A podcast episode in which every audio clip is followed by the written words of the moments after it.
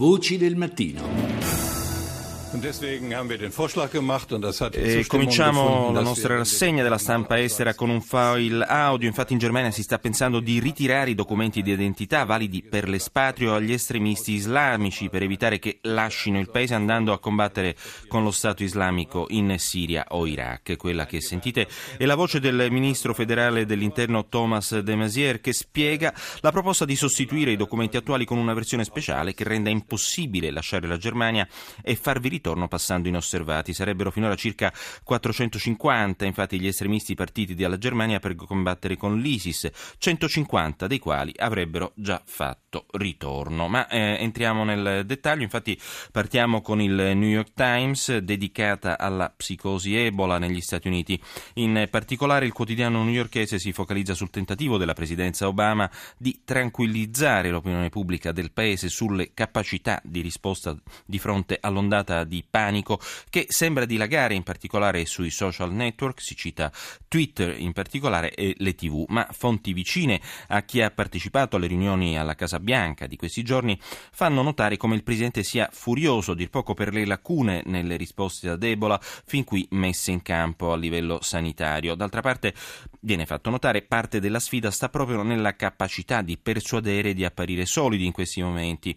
Per due settimane infatti la strategia della Presidenza americana è stata quella di insistere sul fatto che i rischi di diffusione del virus erano stati notevolmente amplificati dai media, dall'altra di sottolineare la capacità di risposta immediata della stessa presidenza americana. Il problema è che la minaccia di Ebola, secondo il New York Times, si è innescata su una situazione di immagine pubblica indebolita già di per sé, sia dalla mancanza di risposte militari adeguate in Medio Oriente all'ISIS e poi per via della nuova crisi con la Russia, ehm, con lo spettro di una nuova guerra guerra fredda ormai incombente.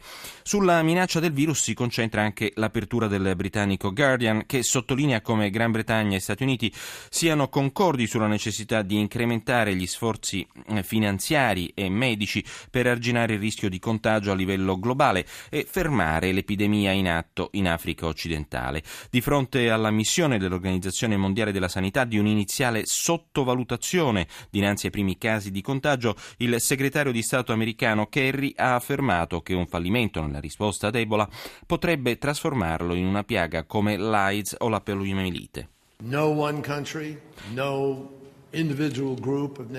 e quella che sentite è proprio la voce di John Kerry che ha fatto appello allo spirito di collaborazione internazionale per combattere la malattia. Nessun paese, ha detto, nessun gruppo di nazioni potrà risolvere il problema da solo. Bisogna dare una risposta globale, tutti assieme attorno a un, tavola, a un tavolo. Ancora su Ebola si sofferma anche l'apertura del quotidiano francese Le Monde che dà grande risalto alle parole del direttore della Banca Mondiale Jim Yong Kim.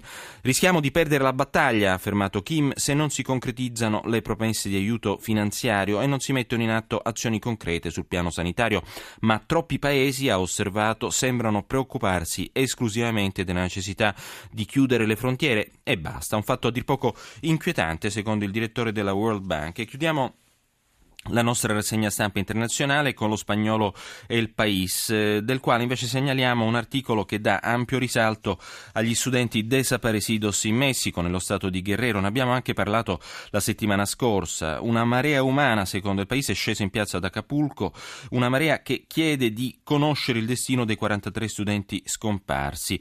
Una grande manifestazione di coraggio, la definisce il País, da parte degli abitanti di quella che è stata a lungo la capitale turistica messicana e oggi è una delle città più pericolose al mondo. Alla testa del corteo che ha attraversato la città, i genitori degli studenti scomparsi a Iguala. Eh, pochi, d'altra parte, i risultati finora ottenuti eh, dal governo e dal presidente messicano Enrique Peña Nieto. Tra l'altro è vero che la polizia e i militari hanno scoperto fosse comuni nei pressi di Guala, ma dai primi risultati delle analisi forensi i corpi non sarebbero quelli degli studenti scomparsi.